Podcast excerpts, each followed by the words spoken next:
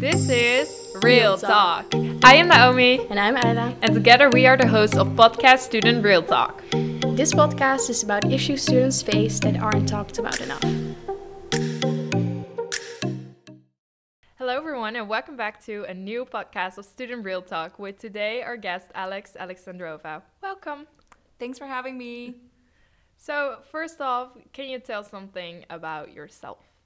Yes, for sure. So I'm Alex, as you know already. I am 23 years old and I am in my fourth year of international communication at the Hanze.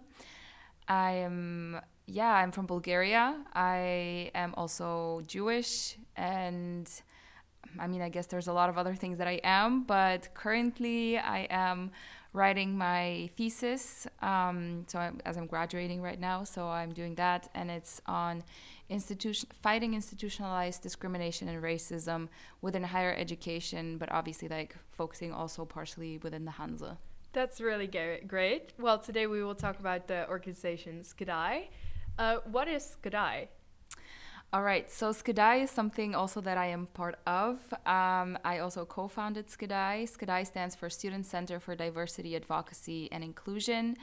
And it was started by a group of classmates, including myself, when we were in our second year of our study. It was inspired kind of as a response to some racist incidents and discriminatory incidents that happen in some of our classes. And at first, we started SCADI, and the A in SCADI used to stand for awareness. So we used to focus or want to focus on raising awareness about different topics encompassing diversity. But as time went by, we realized that the issue is bigger, that the issue is not necessarily only like someone who said something racist or did something racist. It's, of course, that is an issue as well, but it's much bigger. It's how our institutions and systems function, and one of those is higher education. That's why we changed awareness in SCADI for advocacy. We still try to raise awareness, and I think we do, but advocacy is a very main pillar that we have currently. So, yeah. That's amazing. Yeah. So what is it that you do with SCADI, and did it change after in the last years? Yeah, so when I said that we started in our second year, that was 2019 for context. So basically what we do is we try to, on one side, as I already mentioned, advocate for systemic change in higher education, and that systemic change is meant to basically create equity and inclusion for minority students that are part of higher education, that are students just like everyone else who, just create an accommodating environment, an equitable learning environment, so there isn't this big difference in the way, let's say, me as a Jew, I am having or receiving my education as opposed to, or like a Bulgarian Jew, as opposed to a white Dutch person, for example.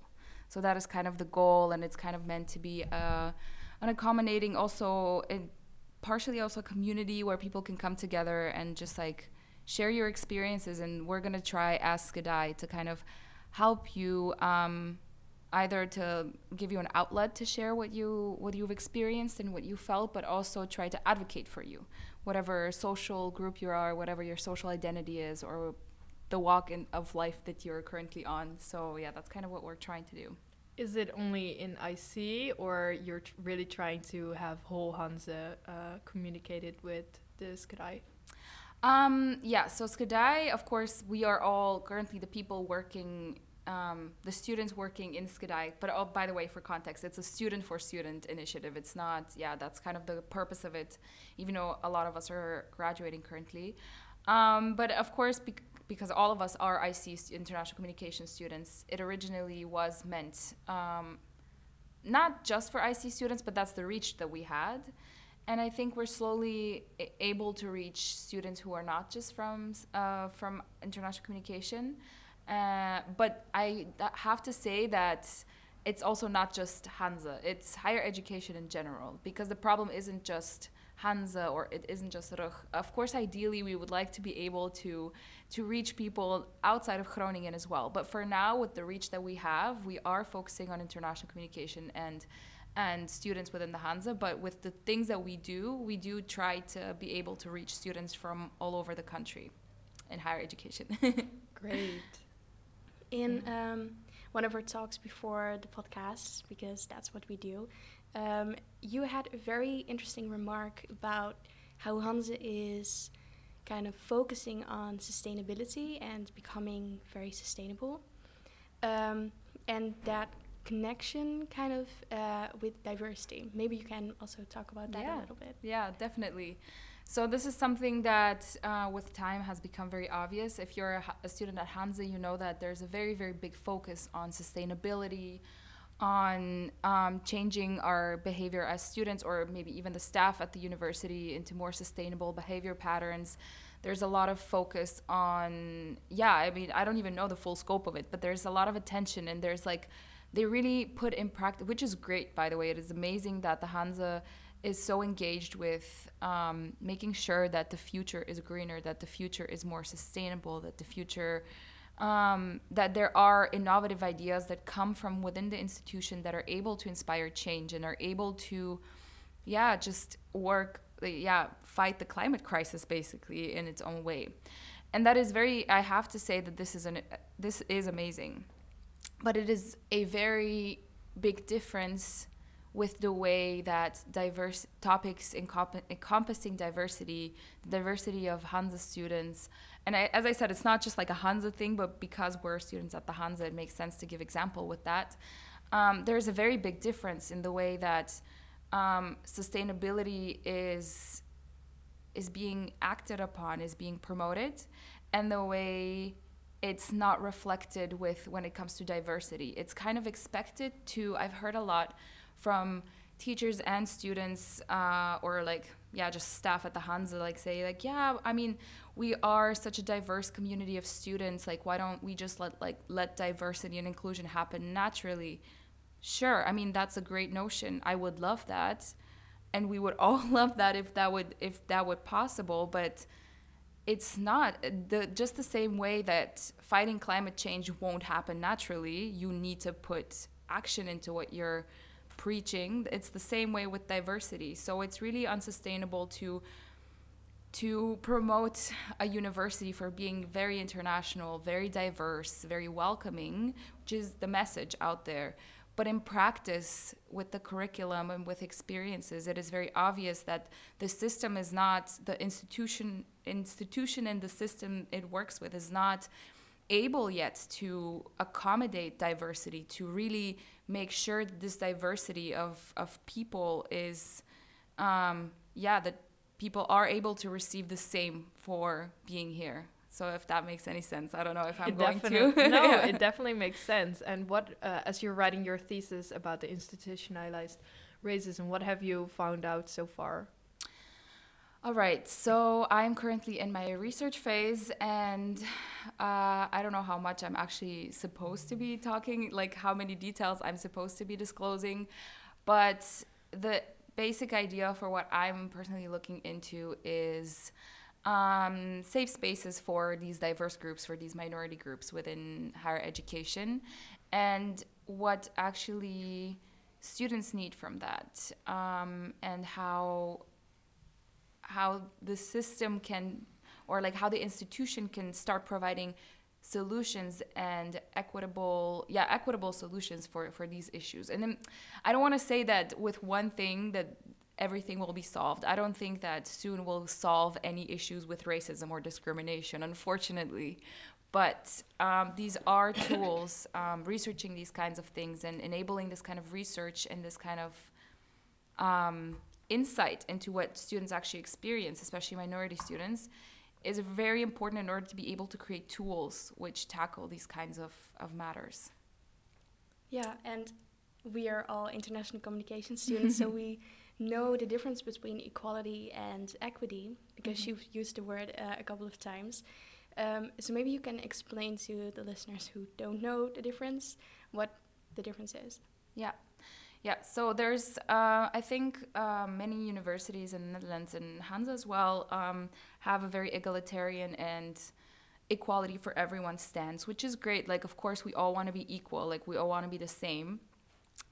However, that doesn't mean that because there is no policy that says, for example, no, we Jews are a lower class of people, for example, this doesn't exist, obviously. Like, you can be you, it's tolerated. But that's the thing, it's tolerated. But different student groups and different social identities, nevertheless, because of the barriers that come from institutionalized racism, or even on a national and international level, coming into an institution and having curriculum that is very Western, white, and Dutch, for example, having to learn only this perspective. It is really important to understand that, for example, even just with the curriculum, the theories and the people that are chosen to come to light and to teach students, that is the reality that is being accepted. So basically, if you only have a white Dutch male theorist teaching you about intercultural theories, for example, it is one. Of course, it might be even their life's work, and it's not to say that it's not valid and it's not scientifically researched. However, again, as I said, like the theories and the people that you choose to put to life, these are the only perspectives that start to matter. So it is a very one-dimensional approach to learning about cultures, even to learning about one set of reality. It's always looked from the white Dutch person who is observing the rest. So that's kind of the whole. I wouldn't say the whole curriculum, but a big part of the curriculum. And of course, probably I'm talking as a student studying international communication. Surely there's other issues that I'm not mentioning right now. What you're saying, I mean, I totally agree. Like, that's what we've been seeing as well. And feeling. Mm-hmm. Really. Yeah. Totally, yeah. So, what do you say students could do if they wanted to do something? Of course, we don't want to push anyone to do anything they don't want to. But if they are interested in this topic, what could they do maybe regarding to SCADI or maybe... anything, from small thing to big thing, to really be the change in this racism and diversity and everything. I think it's something also that Malika mentioned when she was a guest on your podcast. I think I really agree with that, and it's something that we all as individuals should start by really understanding our own internal biases and prejudices. Like, we should do the internal work first and continuously do that. So that's something that it doesn't matter whether I'm in SCADI and we have this like Student Center for Diversity, Advocacy and Inclusion. It in no way means that I have reached a point where I know everything that encompasses diversity and equity and social justice. So it's a continuous work in whatever stage you are, whether you're just like starting to get involved in this. That's one side of it, of course. And we as SCADI try to put out content that helps people, especially who are in the beginning of like trying to learn how to deal with these topics. So that's like on one side, of course, like the more individual and personal work that every one of us has to do if they're realizing that they are also kind of part of the problem, because we all are. Like, if we're silent and we're like, this is too difficult to even think about, that's a problem, right? But the other side of it is also, apart from doing your own work, try to call out these kinds of discriminatory or racist situations that might happen in class. Of course, it's important to have civil discussions. It's not about having a heated argument or something like that. But in the end, it's really important to, when you notice that something is, why is this person saying that? Where is this coming from? Isn't this very discriminatory or isn't this racist? It's very important to, say something about it, especially... And when it comes to, especially for, there's some intercultural cases where we also study cases of racism or Islamophobia. it's more common that our classrooms are filled with white people or Christian people or atheist people. So it is very important, especially for people who are not kind of, who are not affected by these matters, to really be aware of these situations and try to also really stand up for when you know that this is something wrong. And this is something that you should talk about, and you should make sure that people are educating themselves, or you together educate yourself. And when it comes to, if as SCADI, as I mentioned earlier, like, we would love for people who feel that they themselves have been on the receiving end of discriminatory situations or racist situations to be able to reach out to us and tell us the things that are wrong, so we can use our platform that we've been building for a while now to kind of advocate on an institutional level for their issues. Wow.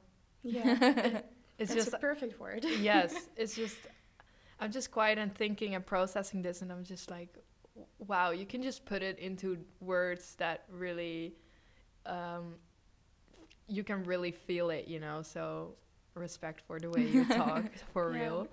Thanks. And I think it's great that in one class there were enough students who cared about this to create the platform that turned into SCADI. Indeed, because everyone in international communication is like, yeah, we like to work with internationals and other nationalities, because otherwise we wouldn't be here, or we wouldn't choose an international study. But then there is a difference between doing that and really making effort to make that change. So yeah, I mean, I have to say it was a very, very difficult situation like that happened. And so I think it's, sometimes you're in the moment, and I don't know, the way you were passionate to start, you know, doing a podcast with your like real talk, I guess you, in the moment, and you just get together, and on one side you want to and you're passionate about it, of course, but on the other side, it's also at one point you feel like, okay, we've started using our voices. We are kind of also in a way obligated to continue doing that, even if sometimes it's very mentally draining, because it's more often that you hit walls, especially when you start working on an institutional level, like trying to change systems, and people are very hesitant for that. They don't understand the purpose of this. They don't understand why should we change a system that works so well, but they don't understand that it works for them. It doesn't work for everyone else. So it's very mentally draining. And I have to say that on one side, we sometimes have these moments when we're so happy that we got together, that we're doing this. And there's other moments where we're just like, oh my I think that's normal. Like especially when you start something, you will see this wall in front of you every time. You're like, why am I even doing this? But then you just see what you're really trying to achieve. So that will bring me to my next question. Like, what is the long-term goal of SCADI, if you have? Yeah.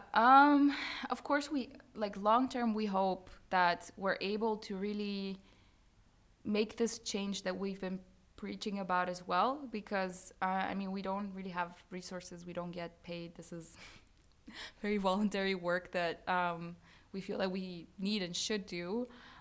So in the long term, we hope that, especially, for example, if you remember, as Malika talked about the petition that we started, which demanded accountability and actions from an institution that wants to be inclusive, supposedly. So a long-term goal would be to achieve some of these things that we've started with that petition, or that we're continuously advocating for. So we would like to see policies in place. There are not just, we tolerate everyone, because what does tolerance even mean? Tolerance means that you're okay with someone being there, but you don't accept or celebrate them. So we want to see policies that really ensure that there is equitable education for, your question earlier was about what the difference between equality and equity is. I just remembered. Yeah. So see, with equity, you make sure that you provide tailored solutions to students that need them in this situation. So policies, for example, that make sure that everyone is able to receive the same amount for what they're paying, for what they're here for, right? So in that sense, also, of course, you also need to put it in practice. It's not just a policy. So the policy is a nice kind of backup, a nice backbone.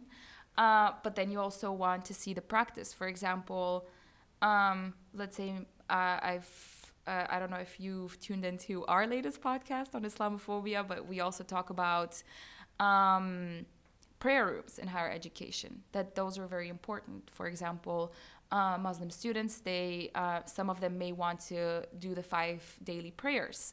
So at one point, they would have to choose between their religion and their education. And I don't think, well, also, I don't want to speak on, we don't think as SCADI, but it just doesn't make sense. Why should you have to choose between such a big part of your identity and your education? Why shouldn't both be enabled to? So this is what equity is about, right? Creating a prayer room so the Muslim students in your higher education are able to go to your code classes, while at the same time being able to go to the prayer room whenever they have a break or something like this. So that would be equity. And I guess more obvious examples of equity is if you've broken your foot, you hope that your institution would have an elevator to take you up to the floor where you have class instead of having to walk up a set of stairs, which is obviously not possible when you have a broken foot. But these are more obvious examples. Like there's so many other things that are just subtle, and that's the issue with institutionalized discrimination and racism. It's not the obvious things. It's not only the one-on-one situations. It's the overall reassurance that there are systems to enable you, support you, protect you, and all of these things. And while SCADI was a group, did you get any response from the executive board, for example, like, hey, can we have a meeting to discuss or to see what we can implement or improve? Or you did not get anything from like higher people on Hanze? So as I'm gonna reference again the podcast that he had with Malika, for the ones who don't know, again, we did a petition where we demanded action from the Hanze when it comes to inclusion. And what happened was, of course, we had that initial meeting with the executive board where we presented the case and why treating people equally is actually not sustainable in a diverse environment. And that was met like with a discussion and understanding and all of these things, which was great. We were there are things happening currently on a higher up level, and we are meant to be contacted. That was the original idea, that because to some extent these conversations are sparked by this petition and by these actions that happened in June of 2020. The idea was that in some way we would still be able to be involved. Now we know about some things that are happening, but it's not necessarily that we're involved. The work that we do is more, again, by our own initiative in the places that do open the doors for us at this point. So that's kind of where we're at right now. Things are moving, but it just kind of, these things have their own way of going. So the long-term goal that I spoke about before is definitely long-term. It's not something that is feasible within one academic year. So you would like to have a bigger impact on higher levels and make a change in that? Yeah, absolutely. I mean, that's kind of our goal with wanting to advocate. We want to be able to make these big changes. But at first we were very disappointed that with our petition, we just didn't change the whole thing. But then we realized, we should celebrate the small things as well. Even though, it's too little to begin with, but it's something. So. I think it got a pretty big impact. It had a big impact, definitely, in the sense of there was a lot of conversations and a lot of, also on Facebook where the petition was shared, there was a very heated discussion, but in the sense of like real feasible changes, like a policy or an initiative or something, there's not that much that changed over time. But again, as I said, small steps. It's in the end, higher education is bureaucratic, so it's slow, unfortunately. But yeah. Yeah, I think it's good that you have that mindset, yeah. Definitely. Because otherwise, like, people would give up too fast. Exactly. Yeah. I mean, we were very, very, we've had moments when we've been like, oh, this is, as I said, like, it's very difficult. So I do understand when, especially activists or advocates are like, get hopeless, because it's sometimes you spend so much time and effort for like where you don't get any resources or like money in return or anything for all the work that you put into, and in the end there's so little happening and you're very tired. So I understand that the feeling of hopelessness, I definitely understand that. Do you get any like compliments, or do you feel valued by others, like for example staff or other students that are like, hey, you are doing a good job? Yeah, we've definitely had some teachers that reach out to us and they really appreciate the awareness that we're trying to raise, like teachers from international communication. Some have been very, very supportive from day one since we've started. So there are some teachers that have supported us from the very beginning, because they believe in what we're trying to do. That sounded very, but they are very happy with the initiative that we're taking. So it's not like, I don't want to paint a picture of we're fighting against everyone. Not at all. There are some teachers who are trying to be very supportive, and they also understand the issues that come with parts of the curriculum or parts of like the whole institution or everything. So it's not, so they're very supportive, and that's very nice. It's very encouraging as well. And of course with students as well, like we don't have the biggest following necessarily, but I know that the students who do follow us, they have different things that they like about what we do. Maybe it's the activities or the advocacy work that we do, and they're interested in that, and they want to contribute to that as well. They want to help us with, you know, making those bigger changes.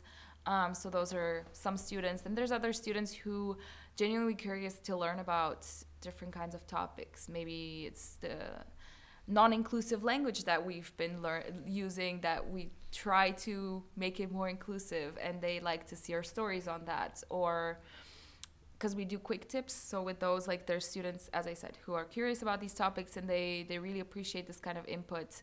Or there's people who just like our podcast, and they're like, well, I really want to have this in-depth dive into a certain topic. So a small following, nevertheless, we do feel that people are able to learn, and also to tell us what we still need to learn as well. Because as I said, it's not like we're at the end of our learning journeys. So for people who want to follow you, what's the Instagram handle? All right, so I think pretty much everywhere we're SCADI Groningen, for Instagram and for Facebook and for LinkedIn. We're on all three platforms. And we also have a YouTube channel where we share informational videos about diversity, inclusion, advocacy, just like really the core basics, core concepts of these notions. So we have that as well. So we're also on YouTube.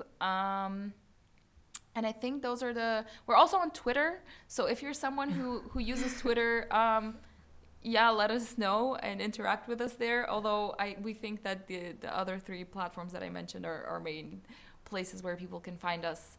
And our DMs, I really want to say that our DMs are always open. We really want to know what kind of things you're interested in, or what kind of things that you need advocacy work done on. Like, it's important to us, because in the end we are only, how many people are we? We're 5 people.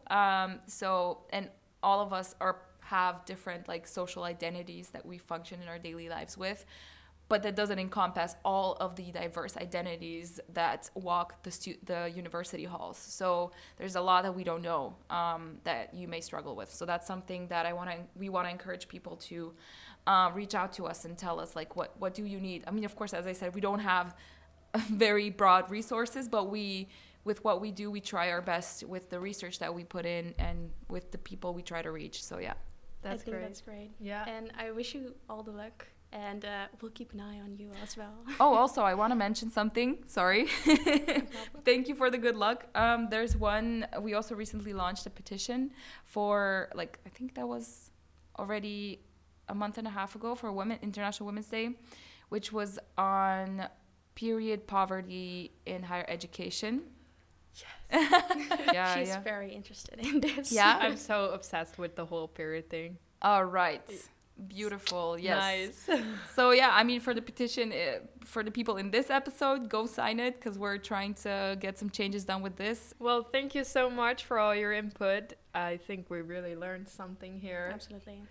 I hope so. Yeah, I think this is just scratching the surface, but I hope this was insightful. And thank you so much for having me. Yes, of course. So this is the end of the podcast. Thank you everyone for listening and see you next time.